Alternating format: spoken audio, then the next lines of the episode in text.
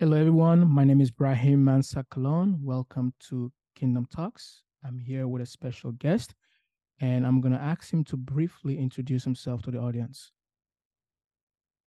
Um, my name is Paul Adeleye. I pastor one of the parishes of the Redeemed Christian Church of God in the United Kingdom. I also lead a group called Global Evangelism our Revival Movement. Our aim is to ensure that we get the gospel across the people in the world, no matter your denomination. Um, I was a Muslim. I got saved in London, United Kingdom, five daily prayer, Muslim, studied the Quran in English. You wow. know, I had, I had a first degree in chemistry. I had a second degree in evangelism and church growth and missions. And I work, I started my career as a banker and worked in the bank, left as an investment analyst, joined, I became a practice manager in the UK, and I left in 2008, I think January, then I started full-time ministry in March 2008. I've been a full-time pastor and a street evangelist since 2008. Wow, wow. I usually like to ask, thank you very much, um, Pastor Paul. It's very interesting because I like to ask my guest how they came about giving their life to Jesus and you were a former Muslim. Can you explain to the audience how that transition took place? Um, I, I would say a time came in my life sometime in 2005. I would precisely. Mm. I I think I needed peace because there were so many things going on around me. Yes. I had a good had property, had a nice car, had everything, but I, I lacked peace, you know. So I just remember I went, I have a Christian friend, and Sonny by name. I went to greet him and he was playing some Christian music. So I told him, I, I like these songs. He said, Oh, I will do it for you. So he straight then he just did the CDs for me and gave it to me. So I took those CDs, I put uh, started playing them in my car. I little I knew that I was not going to remove those CDs till I became a Christian. So wow. towards the end, yeah, yeah, October, I was fasting, um, a Muslim. So whilst mm. I was fasting, I, my wife happens to be a Christian, but me mm. five days later. Okay, wow. so I was I was fasting. So I just um had this um my mother-in-law said to me that, oh, your daughter, take her to church today. The mother has left her, take her. So it was the little girl that I was going to take to church. You know, at, at that time of my life, so many things were happening. You know, my, my wife, we were having some issues, so many things were happening. So I just entered this church to drop the little girl, you know, but I sat down, you know, so I sat down in the church and to listen to the pastor. So mm. as I listened to the pastor, in my heart, because I went to a primary school that is um, seven days Adventist. They taught us John 14, let not heart be trouble. Even if mm. believe in God, be me. My father's house, there are many mansions. So that was going on in my That was what I was thinking of. So mm. when I entered, the pastor came from Nigeria to the UK. And I didn't know that he told his family that God sent him for one man. And that wow. one man would be saved. Yeah, and that God will use that one man that he will save around the nations of the world. So I don't even know what was going on. So I just remember he too was a Muslim. So he preached about that he, he was a Muslim and that when he got saved, he saw John 14 that was going on in my, in my heart. So mm. when he did the altar call or the call of it, he said, Is there anybody here who wants to give this life to Christ? And I just had in my heart a voice say, Go out. And another voice said, No, don't go out. But the voice that said God just spoke once and didn't speak again. So I just found myself in front of him. I was the only one that got saved. And from that moment, I got saved and I've been a Christian ever since. I've not looked back. Oh my God. Thank you for that interesting story. Um, this is what I've come to learn when it comes to our faith is that as believers, we are saved to save others. And we're also saved to serve, right? Um, this is God's desire. It says that he desired everyone to come to the knowledge of him. He desired to show mercy. He desired to justify. He desired for people to be saved and come to the knowledge of the truth. So God is really into the saving business of soul. explain to us, some of us that don't really know the importance of evangelism, because evangelism is really about people. But us as Christians, we don't see it as important as attending service. Yes, we might not be called to be an evangelist, but that commandment go into all the world applies to every believer. You don't have to be a minister to share Jesus with somebody at work, with somebody that you're hanging around with man of God, kindly emphasize the importance of evangelism because many people are lost. And we live in a time where people are looking for answers, people are confused. Thank you. Thank you so much. When I train people, I tend to train them to understand a soul winner and an evangelist. Hmm. You know, I, I say to them that if I if I say evangelism or be an evangelist, you will say to me that, oh, it's a call. I'm not called mm. to be an So then I say to them, you are a soul winner, a witness. I said, because that's everybody is called to be a witness. Go ye into the world yes, and sir. preach the to every creature. Mark 16, 15. I said that Mark 16, 15 is meant for everyone. Yes, Paul sir. was speaking, he said, God said to him, You will be a witness of what you have seen and heard.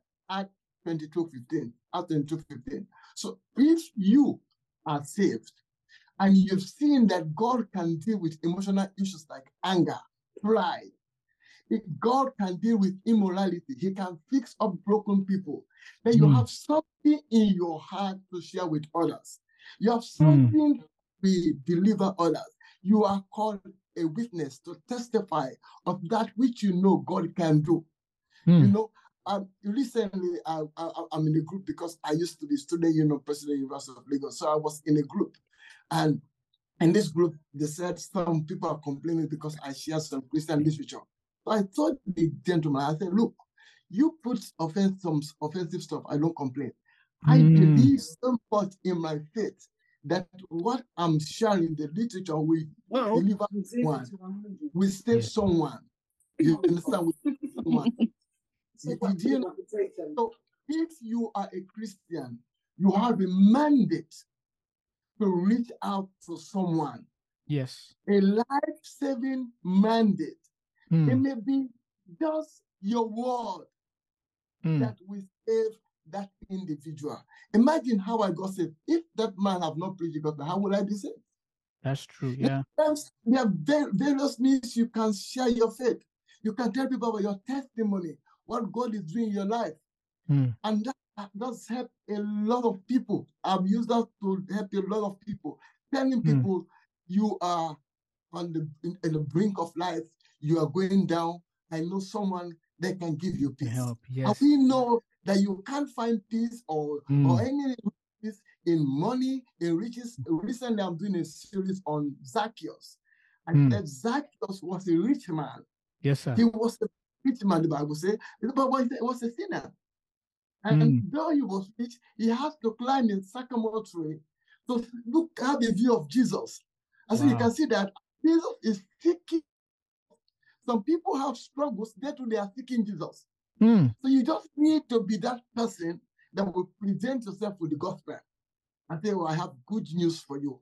I've seen so many Muslims saved. I've seen so many drug. I've, I've, we have witnessed to some so many people. There was a time I was in Chicago in a hotel. I was checking out, and they were coming to pick me, and I saw this guy sitting there, and I just had in my spirit go and speak to him. Mm. So hmm. I, I went to this guy. I, this guy was a very rich guy, and he said to me, "Oh, it's God that will have really led it." He said, because wow. I, I, have money. He said, I have money. I, am oh into God. property. He said, but I'm facing a painful divorce. I can't figure wow. it out. And that's why he came to Chicago to relax his mind. He said, my wow. wife, mm. for no reason, was to separate, and he has money. Wow. You know, I, I, I spoke to her about Jesus, told her about Jesus, and he said, look at how strategically God placed him so that I can speak to him. What if I've been quiet? Wow. Our world wow. seek Jesus. Our world need wow. Jesus.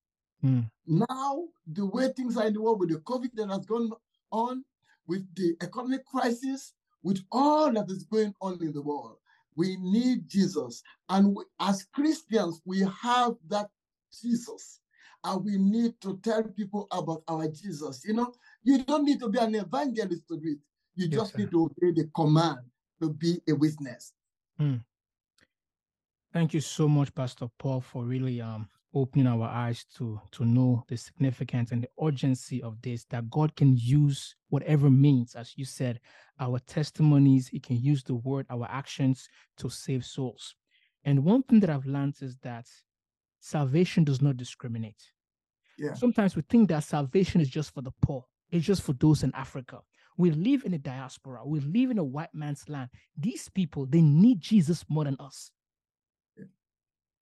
they can be rich, they can be educated. Everybody needs Jesus.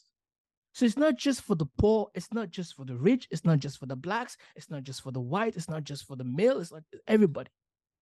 Yeah. So this leads me to another question regarding this path.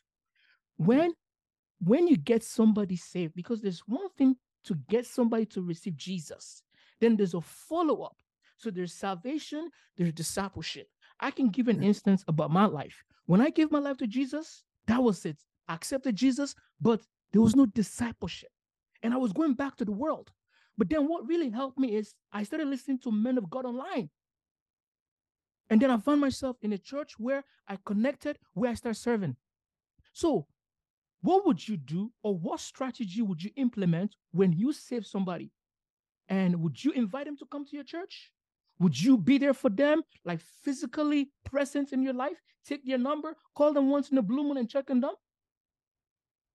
You know, we we um we've been the, in the evangelism ministry for some time, okay. so um we have strategized over many years now. Wonderful. Now, you know, we are kingdom builders. We are not restricted to getting people just into our church. We mm. get people in churches across the nation, sometimes across mm. the world because sometimes we when we have to search. Just recently, I've just spoken wow. to someone over over the week to locate um that came from Africa to locate a seller to, to a church. Mm, so we do wow. follow.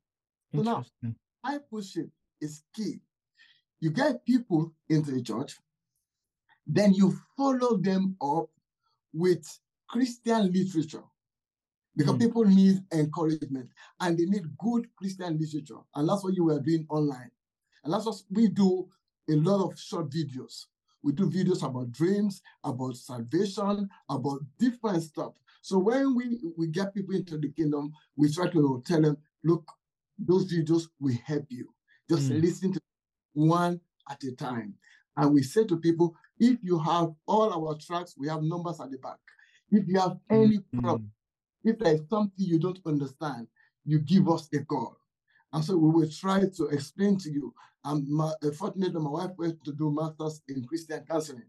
So mm. if you mm. have that wow. to do with, you know, uh, uh, so yeah, we, we strategize all this stuff. So yeah, we, you have issues that have to do with Christian counseling. We also counsel you in the Christian way. But mm. discipleship is key so that the people can be fed and have the truth. Mm. Otherwise, they will lose faith Yes. Because the devil is always after the salvation of people. Mm. You know, so you got to follow them up, set up a Bible plan for them, tell them to listen to get the Bible out because the Bible has Bible plans. Yes. You understand? They have verse of the day to listen, and those guys they are doing well. Do you know get them to the um some like, like our own uh, network within network, what they call open heavens. You know, some other people have their own just for them to get Christian literature and read mm. and let me see Jesus in the eyes from the eyes of the Bible. Mm. Because if they see Jesus from the eyes of the Bible, it's good for, for them.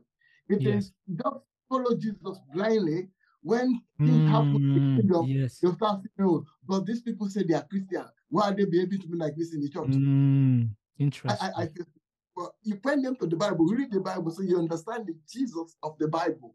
Hmm. So when you are hmm. Bible discipled based on the Jesus of the Bible, you are rooted. You stay in hmm. the church because you wow. know that you are not a following man, you're following Jesus. So whatever man does, you compare his character, his behavior to what is in the Bible. If it's not the same, you just oh that's just that man. That's not the way my Jesus, you know. So so that's it.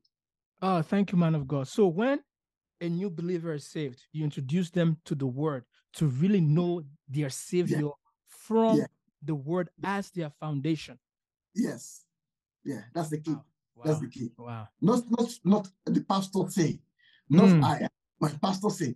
Is the Bible says. That's mm. that's that, that's Christianity. The wow. Bible it is written. You know, mm. my pastor says my pastor can, can yeah, my pastor can make mistake. My pastor is human being, but the Bible can't make mistake. Mm. It is written can't make mistake. Wow. Therefore, oh Lord, your word is settled. Mm. Any man built up in the world stands his ground, is able to fight challenges, and he grows. And that's what happened. Mm. And that's what to people.